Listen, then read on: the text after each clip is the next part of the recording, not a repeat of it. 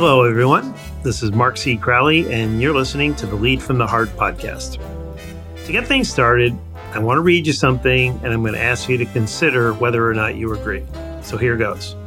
The majority of people in leadership roles today are incompetent. Most leaders have very negative effects on their followers and subordinates, causing low levels of engagement, trust, and productivity, and high levels of burnout and stress. Now, just to tip my hand, I'm very much hoping that wherever you are in the world right now, that you're nodding your head in the affirmative, yelling out hallelujah, or at least pleased to know someone else finally sees what you see. That's because there are simply no meaningful measures to argue otherwise. And the whole reason this podcast exists is to hold the mirror up to all the leadership practices doing the greatest harm and to spotlight the ones research proves will restore employee engagement and well being once and for all. To that end, I am thrilled to introduce you to the person who wrote the words I just read to you, Tomas Chamorro Premuzic. And like so many other of our previous guests, Tomas is an especially impressive guy. He's a professor of business psychology at both University College London and Columbia University and an associate at Harvard's Entrepreneurial Finance Lab. He's also the chief scientist at the Manpower Group, a Fortune 500 staffing firm where he clearly has access to countless studies on employee motivation, managerial effectiveness, and all the behaviors that limit leadership success. And in his new book, Why Do So Many Incompetent Men Become Leaders and How to Fix It? He's digested all these studies into some rather stunning conclusions, which we're about to discuss. So, just to wet your whistle before I bring him on, here are five things Tomas believes that directly challenge our traditional beliefs and understanding. Number one, most leaders tend to believe they are far more effective than they are. Number two, since most leaders are men, most male leaders believe they are far more effective than they really are. Number three, while we commonly believe charismatic people make the best leaders and repeatedly choose managers who possess this trait, charismatic leaders often lack an ability to care about people other than themselves or display empathy, two huge leadership flaws. Number four, the most successful leaders possess high intellect and high emotional intelligence, and people with very high EQ specifically prove to be the better managers. And finally, one more conclusion we'll surely be discussing. Tomas believes women leaders generally outperform men all these assertions deserve some deep and rich discussion, of course. And so I'm excited to now dig into them. And so we give you a very, very warm welcome to the podcast, Tomas. Thank you for having me. It's great to be here, Mark. Well, I'm thrilled to have you here. And the big idea of your book is that most people around the world work under ineffective leaders. And yet we continue to hire new managers who possess their exact same traits. So, in my first two questions for you, Tomas, one, tell how you proved the majority of leaders aren't as effective as you know we think we are. And in light of this, how is it possible that organizations keep making the same hiring mistakes when we hire for managers? Yeah, so great questions, you know, and I think you can tell that leaders aren't as good as they think mostly by looking at 360 data. So data from 360 degree surveys, particularly how leaders are rated by their teams, subordinates, or followers, what we see is that the majority of leaders rate themselves more positively than they are rated by their teams. Mm. Then there is a wide range of other data that indicates that leaders are not effective in general, full stop, irrespective of what they think of themselves. So we know that most people are disengaged, they don't like their jobs, and that's mostly because they don't like their bosses or managers.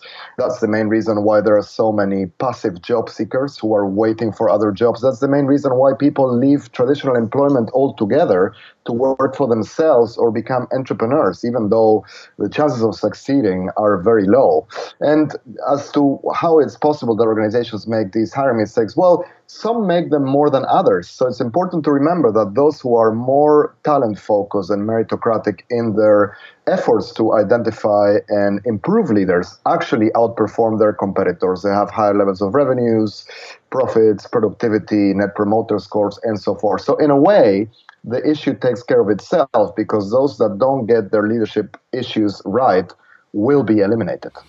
what percentage of organizations do you think have figured this out? So, in other words, they're where you are, close to where you are, and how many of them are continuing to make the same mistake over and over? Yeah, I think it's safe to apply the kind of a basic Pareto distribution that we would apply when we are vetting or measuring individual performance to organizations. I mean, in any sector or industry, you have 20% of the companies or less that account for 80% of profits, revenues, productivity, market caps, etc. They tend to do talent and leadership development and identification well, and vice versa. So the main question that I ask is in an age with so much data, with so much science on what good leadership looks like, why is the average experience that people have of their bosses so bleak? And if you don't care about the data, just go to Google and type in my boss is or my manager is to see how most people experience leadership. Things such as crazy, abusive, unbearable, toxic come out. And, you know, why are we seeing people say transformational, inspirational, rewarding, amazing, competent? That's not the case. Well, we kind of know this. And so, you know, one of the big questions is I think, you know, Gallup numbers that you quote in your book. I actually had an opportunity in writing an article for Fast Company. I got permission to actually announce those results before Gallup even did six years ago, which said that 30% of, you know, American workers are engaged and the 70% that aren't are either not engaged or actively disengaged, so unhappy in their jobs that they basically want to retaliate. So you've got this very large number of people who are unhappy in their jobs. And this was the shot heard around the world, and everybody continues to talk about it. I can't tell you how many articles I read that start off with this data and yet the numbers aren't significantly improved. So this goes back to your we keep making the same mistakes. My question to you is do we even care? I mean, do companies even care about engagement, or is this just like, look, just come in and do your job, take your paycheck, and if you don't like it, then we'll find somebody else. Yeah, it's a great point. And I think the issue is not so much that they don't care. They're not in the business of making employees happy as they sometimes pretend to be. They want productive employees. And I think, you know, we're living in what I would call the age of the spiritual workaholic. So we want high performing machines, but we want them to be fulfilled and have a sense of purpose. Can you imagine 100 years ago in Frederick Taylor's assembly lines, or if one employee complained to the other because he or she didn't experience a sense of calling or a higher sense of purpose. so today we know that engaged employees are more productive and that it helps to give employees almost consumer like experiences. And companies are investing a lot of money on this. Even the companies, organizations that Gallup and its competitors survey are the most successful, wealthiest, and pro talent management firms in the world. And yet, while they're spending or maybe even wasting all this money trying to improve the office, the canteen, the food, the working conditions, a lot of the times they're still traumatizing employees with bad leaders. Right. Okay. So we're going to dig into that in a big way here. So let's talk about charisma. in your book, you say that most people strongly believe that charismatic people make good leaders. So tell us why you think charisma often masks personality traits that do more harm than good. Yeah, and so I think we focus a lot on charisma because it's easy to observe. In fact, it is an attribution that we make. So it's a bit like you listen to a song that you like and then you say, wow, this artist, this musician is good. Well, you just like it. That's what it is, right? And we know that the factors that predict whether people are seen as charismatic or not have very little to do with actual leadership competence. There are things like attractiveness, power, even gender. We're more likely to attribute charisma to men than to women. So the issue isn't so much that charisma is bad or toxic per se, but it is an amplifier. If you are a competent leader who is going to work hard to ensure the best for the organization and you have integrity, I'm very happy for you to be charismatic because you're going to be able to draw people in and accomplish good things quicker. But if you are a crook or have no integrity or you are incompetent, I don't want you to be charismatic because then the damage that you're going to make is going to be exacerbated. This sounds like an extreme range of examples, but for sure, Stalin, Hitler, and Mao would have been a lot less destructive had they had no charisma at all. And in a way, the same applies to any any leader. We get sidetracked and focus on charisma when what should matter is their substance, not their style. So, is charisma a warning sign when we're interviewing people for leadership roles? So, you can be charismatic and competent, but if we only focus on charisma and after a few minutes of interviewing you, we say, wow, this guy is good, great culture fit, I love them, the, you know, you are charismatic, confident, etc. A lot of the times you're going to select in for dark side traits that you might not have realized. We know, for example, that narcissists and especially psychopathic individuals interview very well and they are often seen as charming and charismatic in short term interactions. So, interview in longer or more frequent interviews? How do you identify? I mean, one of the things you say in the book is that I think the number is in management, there's three to four times the percentage of people who are psychopaths in comparison to the rest of the world, right? So, did I get that right?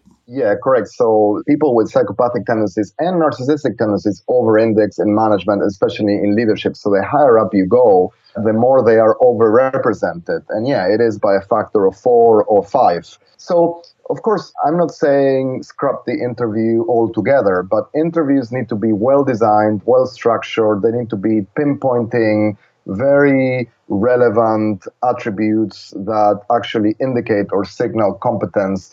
And the hardest thing to do is to ignore all the irrelevant stuff, not just whether somebody is charismatic or confident, but whether they are male, female, white, Spanish, Hispanic, uh, black, etc. So interviews are desirable because they give us a lot of information that we want but don't need. data driven predictive assessments, actual data on the candidate's past performance, even how they have been rated by their direct reports in the past. That's really the substance part. And even if you have interviews that are well designed, they would only improve accuracy by 5 or 10% over all these other things, data driven kind of um, signals that I just mentioned. In your book, you mentioned leaders like German Chancellor Angela Merkel and General Motors CEO Mary Barra as being hugely effective leaders, while really not being charismatic at all. But it's not just their low charisma that makes them behave differently. They focus on others and much less on themselves. They tend to be a little bit more nurturing and make other people shine using your language. And so tell us what motivates this kind of caring leadership, even at this level, and why you don't often find it in charismatic people. Yeah, so you're absolutely on point here. I mean, the reason why they are effective is their humility, their self criticism, their altruism, their coachability, and their competence, right? But the fact that they are not charismatic, unfortunately, means that we rarely talk about them. And so instead, we're left with these flawed role models of you know people that look a lot like the Wolf of Wall Street instead. And so there will be lots mm-hmm. of documentaries on Silvio Berlusconi, but pretty much none on Angela Merkel. And unfortunately, that conveys the message that oh, you need to have this attractive, captivating dark side in order to be a leader. Well, the reality is that in a rational world, we would be able to make objective evaluations of a leader's competence and talent. And Merkel is a relevant example. And I always tell the story when I was doing my PhD in the UK, I had a roommate who was a German computer scientist. And ahead of the elections, he went to this website, and this was the late 90s, answered a 50 question survey or questionnaire on his political attitudes, what he thought on healthcare, the economy, unemployment, you know, refugees. And after that, the survey said, okay, this is the candidate that best represents your views. And then actually went and voted for it without having seen a televised debate, without thinking, would I want to have a beer with this candidate or not? So it's so far removed from how, for example, we face political elections here in the US, where the best predictor, other than the candidate's height, is who would you want to have a beer with? Right. Um, ever since the 1960s, there's so much importance to these televised debates when in fact they say very little about somebody's leadership potential. So, pin this down then. Are you arguing that we need a complete change of paradigm in terms of the kinds of leaders that we value, recognizing that less charismatic, more caring and supportive managers are more effective? Yes, I think we need to really understand and appreciate the value that humility, integrity, people skills, altruism, and uh, self awareness have. I mean, we're paying lip service to these things yes. because if we sit down at dinner, we say, yeah, yeah, that's important, but then they're not reflected in our choices of leaders. So, first of all, we should really hire for these qualities and accept that we're mostly hiring for the opposite qualities. And then we should rely on data driven signals or tools to detect these qualities because if we know what we're looking for but we don't know how to find it, it's not very useful either.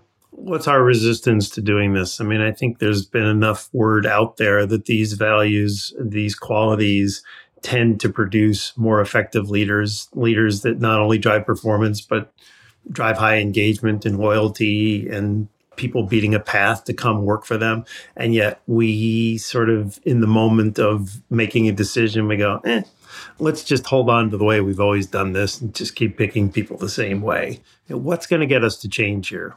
I mean, I think it's general a kind of lack of effort or seriousness in developing the right expertise or competence to be able to judge leadership in others, you know? And so in voters in democratic elections of countries, well, I sort of sympathize for them because in the age of ubiquitous information, it's easier than ever to be ignorant and misinformed. It's quite complex to determine whether somebody will be a good president or not, and it requires a lot of effort. And people prefer to, you know, keep up with the Kardashians or something.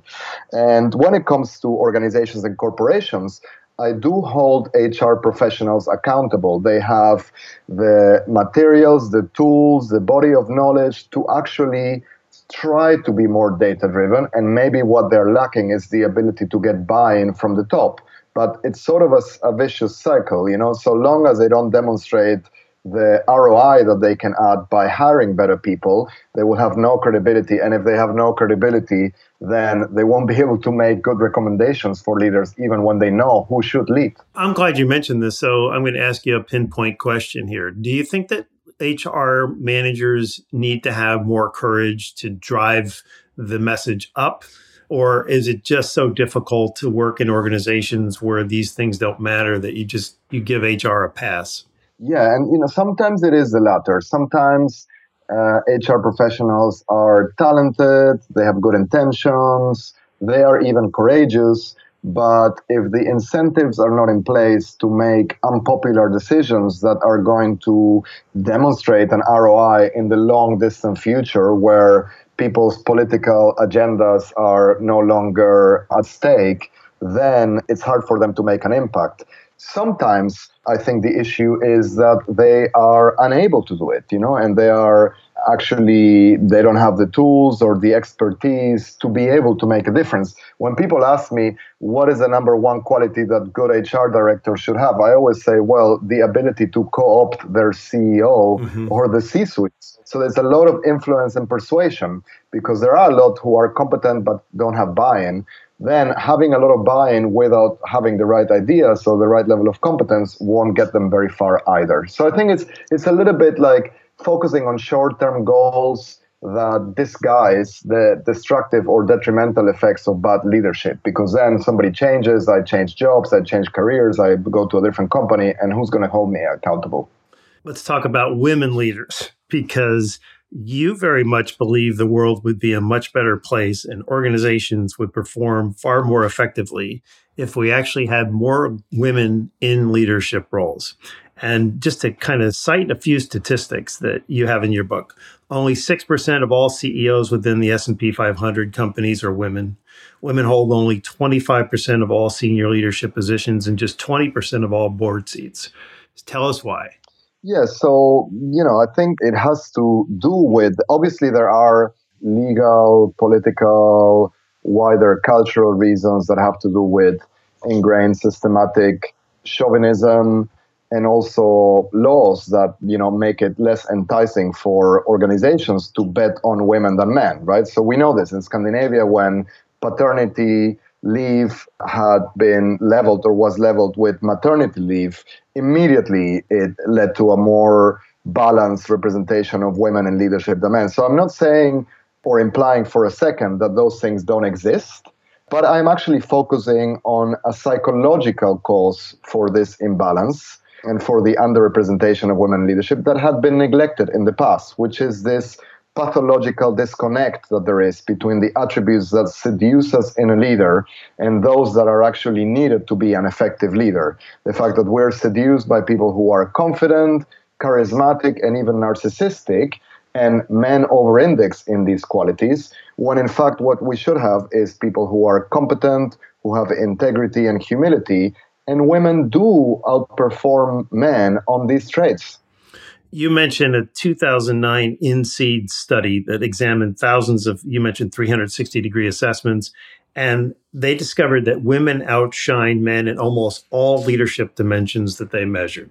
So, can you tell us what specific practices women tend to be better at? The big picture here, Tomas, is tell us why women leaders you believe are actually not just underrepresented, but actually could make a huge difference in driving engagement if we had more women leaders in business leadership roles?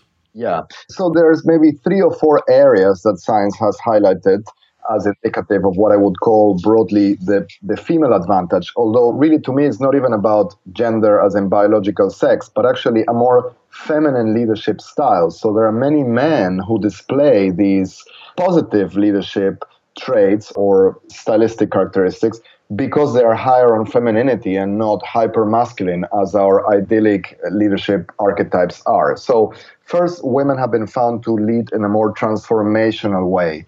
They're more focused on getting spiritual or emotional buy in for their ideas. And they change attitudes rather than behaviors. By the same token, men tend to lead in a more autocratic way, and they tend to be absentee leaders more often. So, you know, they don't want to manage and leave their teams and followers alone without direction. Secondly, women have been found to be more objective in their evaluations of potential and performance of others. So they basically are fairer when it comes to managing others and giving feedback, critical, constructive feedback to others.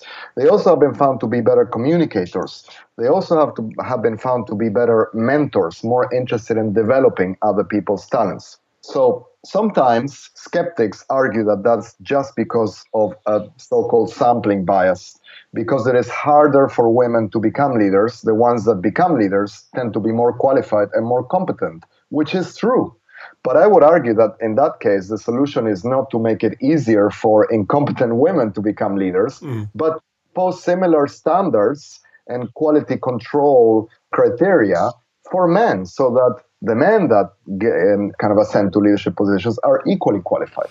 Okay, so I want to unpack this a little bit and go back to a word that you used, which is like the third rail if I'm a male, and that is more feminine, to have a more feminine tendency in terms of how we manage. I'm sure many people listening to this who are men might just be bristling at that whole idea. It's like, I'm a guy. Why would I want to be more feminine? And I think there's a broader understanding that you can bring to this that can sort of tame our instinctive negative reaction to that. So, can you kind of tell us what you mean by more feminine and that this is not a weakness? Yeah, exactly. So I mean it for sure as a strength rather than a weakness. But what I what I describe as this kind of range or syndrome of more feminine personality, behavioral predispositions involves things like being more pro-social than antisocial, uh, more self-critical than overconfident, more altruistic, empathic, uh, considerate, polite, and in a way having more impulse control you know? And all these things are more feminine than masculine.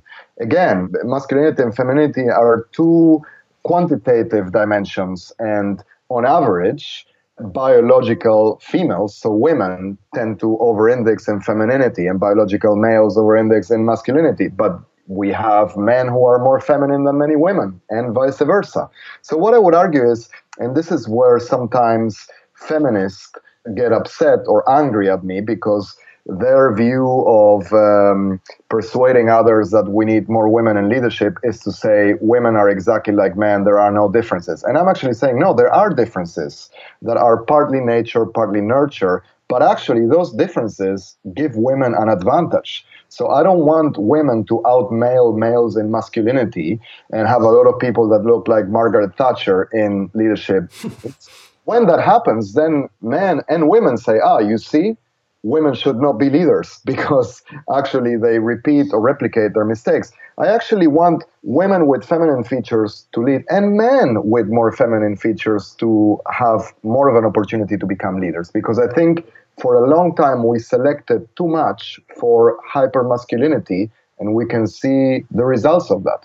A couple points to that uh, that I want to nail down. One is that there was a book called The Athena Doctrine a few years ago by John Gerzema. I can't actually remember his co-author, but basically what his premise was is that research shows across the world that since we all saw and experienced the decimation that occurred after the 2008 Great Recession, that feminine values became ascendant that we started to say, hey, we want people in leadership roles to have more of these feminine values. So there's sort of an empirical validation for what you just said.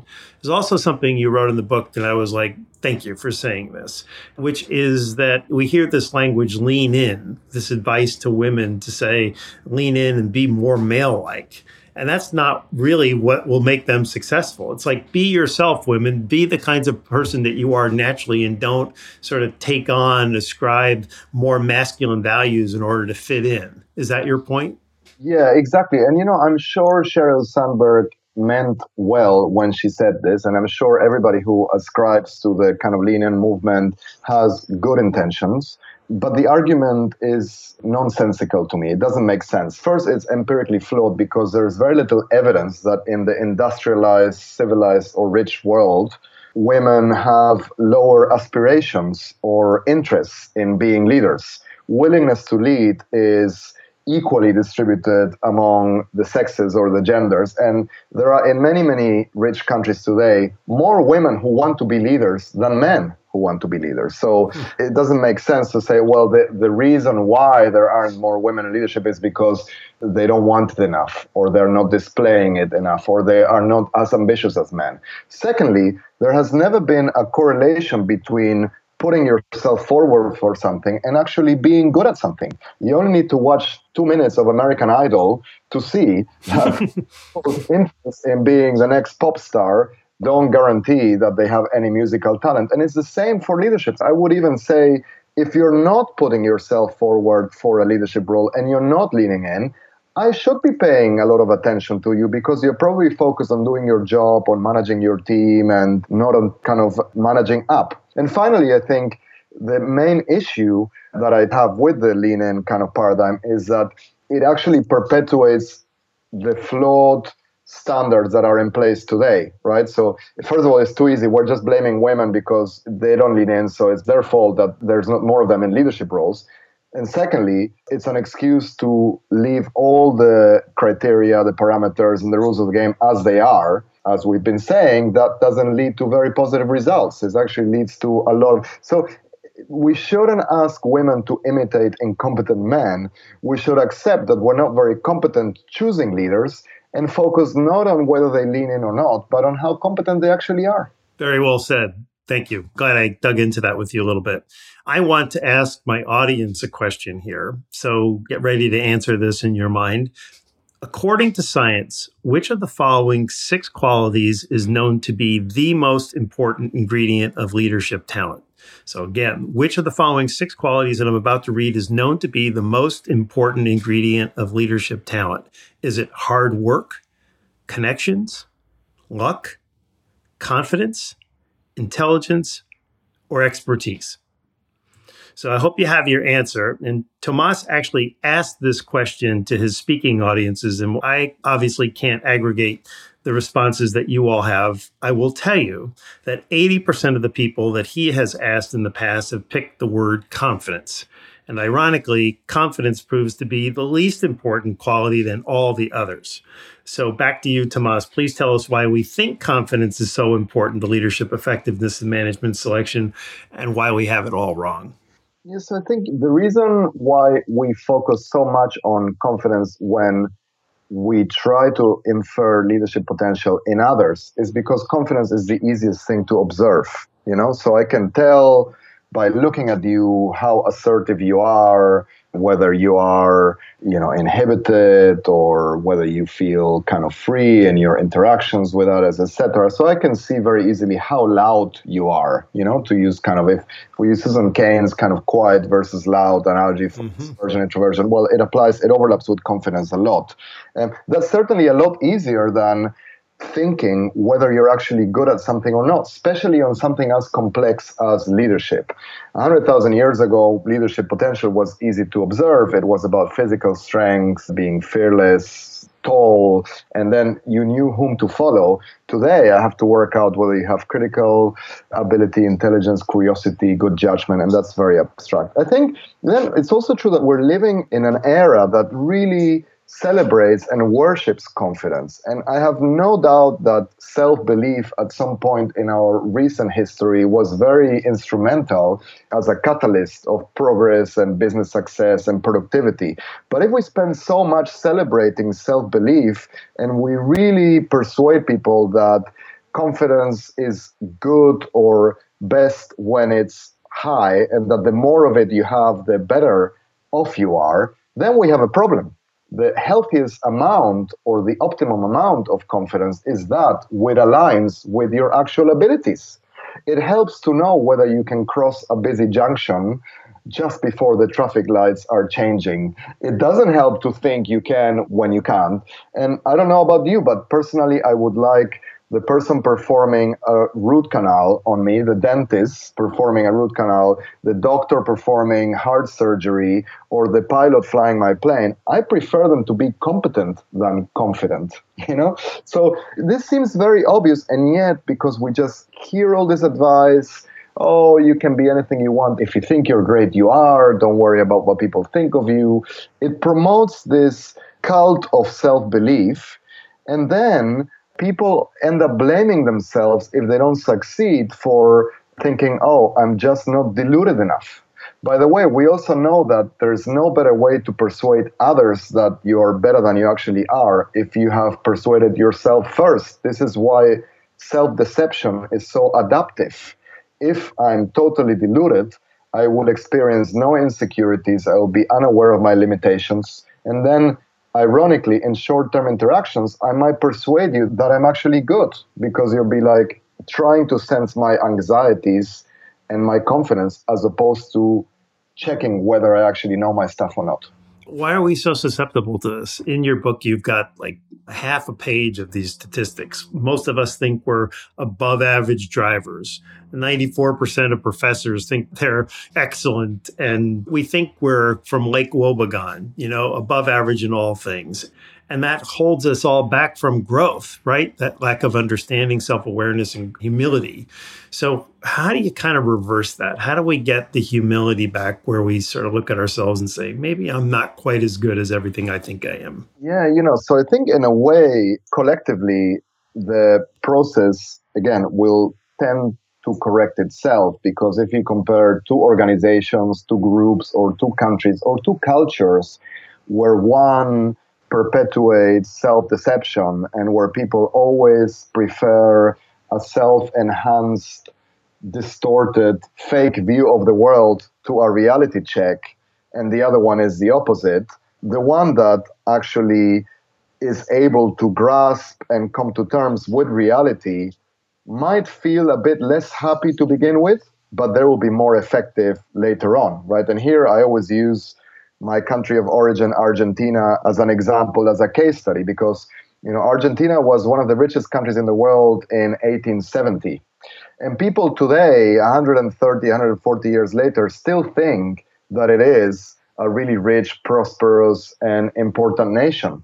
So even though we've been in perpetual decline since there, our egos have not adjusted or aligned with reality.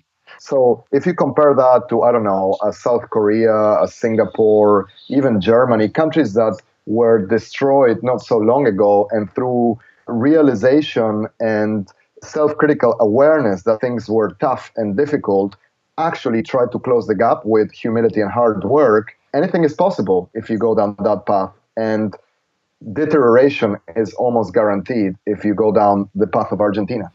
Well, we just had this example of Elizabeth Holmes at Theranos, and it was delusional in terms of what she thought she could accomplish, but you know, 100% A plus scores for confidence, and she duped a lot of people. So I wonder if you have any insight on that. Like, how are so many people completely bamboozled by her whole, not just her presentation physically, but the facade that she created and got so much money invested in something that was clearly never going to work.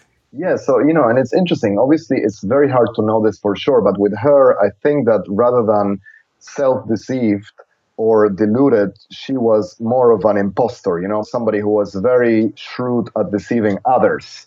I think that yeah, you could say, okay, what can drive somebody to be so destructive, manipulative, and have such parasitic effects, you know, in a way, very similar case study to Bernie Madoff, right? But mm-hmm. the female, young, and in the tech world. But the more interesting, I mean, yeah, clearly some antisocial, narcissistic, and psychopathic tendencies there. What's interesting is how she could deceive all these smart people and I think there, and I just finished watching the HBO documentary on it, which has Dan Ariely talking about it in very eloquent terms, as always. So I was very glad to see him there describing it. Even very smart people would go to great lengths to see what they want to see. So you had people like Henry Kissinger and all the other board members, super smart. George Shultz. Mm-hmm. Even when presented with the evidence that this was fraud and she was unable to accomplish even 1% of what she said she would, they didn't want to admit it because it would equate to admitting that they were foolish themselves, right? And that they were stupid. So if there is even a small, tiny probability of an alternative view of the world that makes you feel good about yourself, you're going to do it, even when you're very smart. And Rupert Murdoch, another example. So, anyway, so I think you know, it also goes to show that in an age of so much evidence, so much access to fact, information, ironically, in Silicon Valley, which is the ideal ecosystem where data driven decisions and smart thinking should be the main culture that governs behavior, people care more about style than substance and you have a young, attractive, white female with the right network behind her of very accomplished, powerful white man. And then people assume, okay, this for sure is true, and I should invest money on it and I'll be rich. Who cares about the details? Thank you. I wasn't expecting to go there, but you sort of tipped it in my mind and you gave a really great explanation because this is obviously, we're talking about leadership and making good decisions, and this plays into it very much so. So, yeah, if I may just add, you know, on Elizabeth Holmes and Theranos, because of course, this has even been a reaction to my book because I talk a lot about the problem of narcissism and psychopathy in male leaders. And people say, oh, what about Elizabeth Holmes? And it's like, yeah, she's probably as high on these toxic traits as the man that I mentioned. But let's not forget, she is a product of the same system. She really perfected and refined the deception game that so many effective, well, personally successful narcissistic and psychopathic male leaders excel at. So, what we're saying is not that women are incapable of this, but it doesn't happen that often. But hey, if these are the rules of the game, they can be applied to a very destructive end also by women. So, how do we individually become a little bit more self aware and tamp down the abuses of humility, I'll call it? So, here I have a bias that I am self aware of, which is my main interest and background has always been on assessment, selection, and trying to understand potential. And I think even when you look at things like coaching and development, people can change, but not everybody changes. Not everybody has the same propensity to change. And even when coaching and development can make you better, I can usually predict whether you will respond to coaching and development through an assessment of your potential. And to be more specific here, if you have humility, if you have curiosity, if you are self critical, if you have emotional intelligence, and if you are driven to achieve great things and get better, you will probably be more self aware, and that will make you more coachable. Most coaching interventions start by trying to develop self awareness, but there are some individuals who are disinterested in understanding their limitations And for them, maybe there's very little hope. I think roughly one third of leaders are extremely coachable to the point that even if we didn't do anything, they would have gotten better. One third can improve a little bit, but it's hard work. And one third are beyond hope of, of changing, you know, because they will be defensive, angry, or indifferent to any evidence that they need to improve. What percentage of organizations that do 360 assessments on their leaders will go back a year or two later to see whether or not people have actually taken the information to heart and made changes and hold people accountable for it? Yeah, great question. So I don't have that statistic, but I would guess that it is a very small percentage. You know, first of all, there's not that many organizations that use well functioning, well designed 360s and decide to act on it. A lot of the times it's literally a box ticking exercise. And then, secondly, a lot of the times, as you say, there is no disciplined attempt to actually see whether people have improved and to use the 360 as a diagnostic measure of improvements, which is what should be done. recently, I was speaking at a large organization and one of the leaders said, Oh, well, you know, you speak very positively about 360s um, I'm, I'm not buying it. I don't think that they're a good measure of leadership effectiveness. You know, I've had bad experiences with them, which tells you everything you need to know yes. about that mm-hmm. performance. and then the person asked me, what alternative is there to 360s? And I said, well, the alternative is good leadership. In a logical world, there would be no need for 360s or assessments because leaders would know how to crowdsource their reputation and they would collect feedback from others on a regular basis and they would be mature and unemotional enough to change their behaviors according to that. But in the real world we live in, most employees are afraid to criticize their bosses or to even provide them with candid, polite, constructive negative feedback. Well, I think it's because we put people through this exercise. And so we send out surveys to all their direct reports and say, please tell us what you think of this manager. And then they get their report and no one is held accountable for making any changes. And so they go back to managing people the exact same way. So people lose trust in this process. And it's always mystified me that we hadn't taken it more seriously. And that if you're going to bring in a company to do this for you, or if you're going to do it yourself, that there's, you know, we're coming back. We check oil, we check teeth. Why don't we check leadership effectiveness and say, we're coming back in six months and we're going to do the same process again? Or we're going to spot check 15% of your employees and just see how things are going. And so we're expecting that you're going to build the plan, you're going to live out the plan, and you're going to have improvement. It seems ridiculous to me that two thirds of people in management roles will go through a leadership coaching process and make minimal, if any, improvement at all. That's kind of what you're saying. Mm-hmm. Yeah, and it's just you know maybe the simplest example or analogy is, is imagine that you have a weight problem, you weigh yourself in a scale, you come up with an exercise plan or a diet, nutrition plan and then you don't want to go up on the scale again right? Or you want to change the scale. Yeah. or actually once a manager say well the problem is not my performance but the people who are rating me. So if we can change the raters you will see that I improved. So this person wanted to literally replace his raters with some people that saw him more positively. And you can also realize that, you know, even if the person doesn't change, the ratings probably will remain the same. Man, if we just accepted we're human, you know, we'd get a lot farther in life, I think. Tomas, we're going to change gears here for a moment and move into a segment of the podcast that we call the heartbeat round, we're interested in learning a little more about you personally, your influences, life philosophy. And so I have a short series of questions that I'd like to ask you and ask you to answer them in a heartbeat. You up for this? Yeah, sure. Let's go. This should be fun. okay, cool. All right. One male CEO or world leader you greatly admire? Amancio Ortega, the founder of Zara, the retail chain. One female CEO or world leader you greatly admire? Angela Merkel, the German chancellor one book not of the leadership genre that profoundly influenced your life? Bertrand Russell's A History of Western Philosophy, which made me study philosophy, and you know I still like to reread every now and then. One book of the leadership genre that profoundly influenced your life.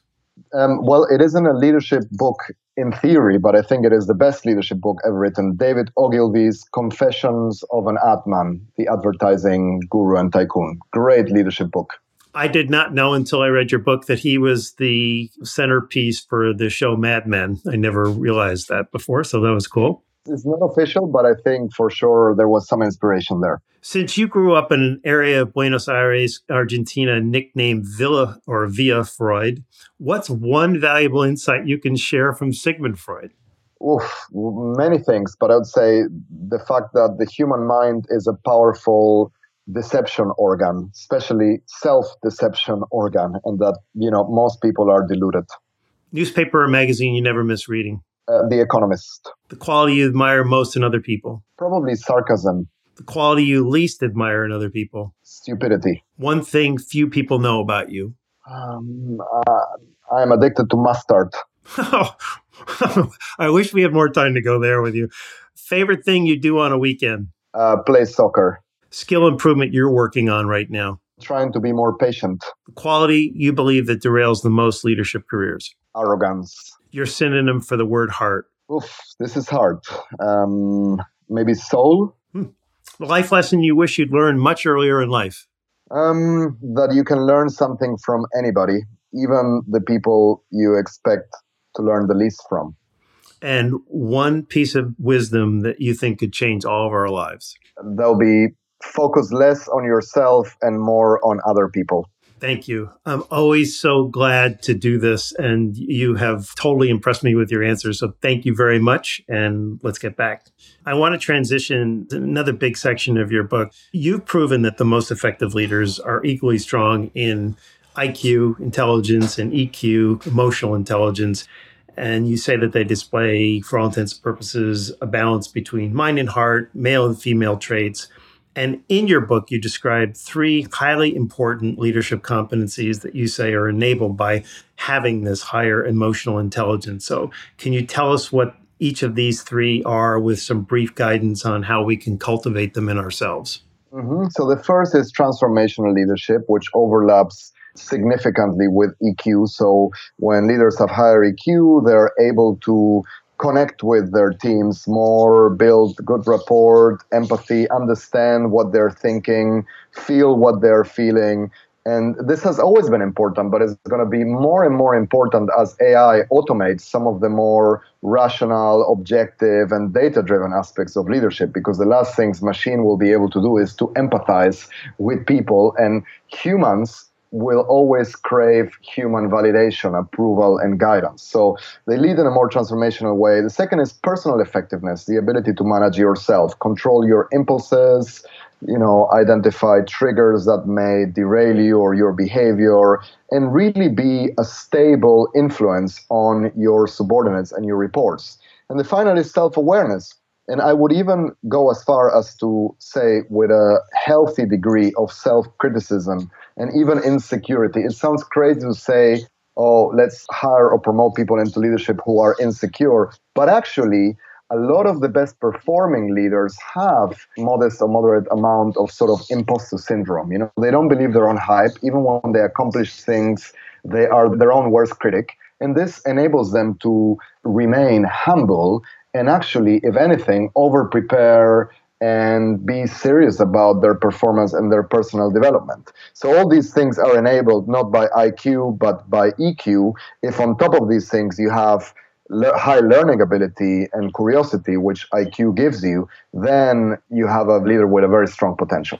So let me take them one at a time. Transformational leadership is the ability to engage people on a deep emotional level. So how do you do this? Well, so it's about not using your authority and your power to change behaviors, but to actually get emotional buy-in and support for your vision and for what you're trying to do. Ultimately, one of the fundamental things that leaders should do is to persuade individuals to work together to accomplish something that they couldn't accomplish individually. And a transformational leader creates a change in people's attitudes that persuades them and inspires them to actually work together for that task.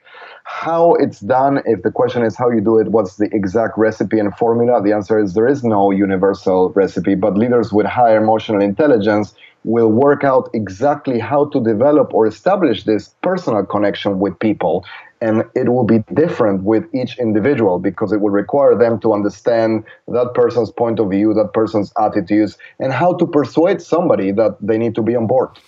How do you get somebody how do you influence or help someone or how can i individually you know going about it my own way cultivate an ability to feel into people, to have a sense of what people are thinking and feeling, even like a clairvoyance or an intuition, if you will. Like you're sending out an email and you're going to send it out to people wherever your people are, and you can sort of relate to them and think about how is this communication that I'm about to send them going to make them feel? Because yeah. this is a big part of this transformational and even the personal effectiveness element of this. And yet, I think we sort of shut this down and say, you know, we don't really think you need to be doing these things. And yet, they're very much the core elements of this transformational leadership you're talking about. So, how do I get there?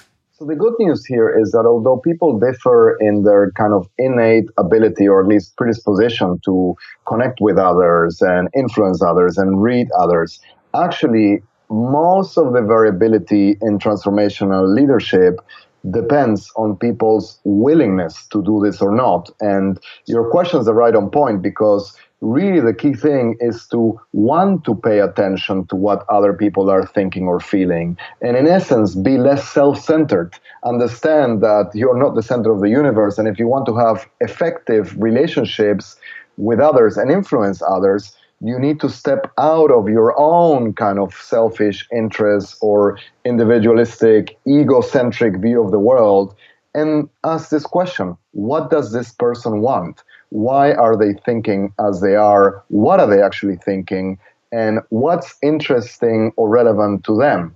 It's really as simple as Dale Carnegie says in How to Win Friends and Influence People, you know, not just the first self help book ever written, but the best and only really, really timeless self help book ever written, which is basically that's what empathy is about. Stop thinking about yourself talk to others in terms of what they're interested in and try to see things from their perspective. All humans have the ability to do this, but mostly we're unwilling because we're too focused on ourselves. But it's a great advantage if you can step outside your own egocentric world and understand things from other people's perspectives. Very good. Do we think as leaders, do we sort of lean towards a self focus, like, you know, I'm on top of the world here? Do you think that the power of a role of a manager or leader, particularly at senior levels, sort of, you know, influences to lean in a more self focused way? Mm-hmm, absolutely. And that's, as the old say goes, power corrupts and absolute power corrupts. Absolutely, yes. And if the incentives that are put in place in most corporations for people to want to become leader are incredible pay, benefits, power, status. Even people who are moderately narcissistic may become more narcissistic as they climb up the organizational ladder. This is why I think the fundamental problem is not having a leader with some narcissistic tendencies. We all do, but the fact that most leaders are unable to keep their narcissism in check as they become more influential and more powerful. But the best and most effective leaders do, and mostly by paying attention to others rather than themselves. I used to, when I was managing people, I would ask them, you know, in private conversations, typically, if I was working with them on their review or something and it was over with, I would say, Hey, could you do me a favor? Could you just tell me one thing that you think that I do really well as a manager? And of course, they just want to curry favor with you. So they, you know, they start gushing, Oh, you're the greatest. You're the most wonderful. You know, I've never had anybody like you. And, you know, on and on and on it goes. And so you take all that in and you thank them and you say, okay, that's really wonderful. And then you say, now that you've given me something that's really great, tell me one thing that I might improve upon. And they go, oh, no, you don't have anything to improve upon. I already told you, you're really great. And I said, no, you've really given me great validation that I do a few things well. So just tell me one thing that in your mind you think, if I could get better at this, that I would be a better manager. And what came afterwards was a major punch in the stomach. They had been thinking about this for a long time. They had a gripe, they had some resentment.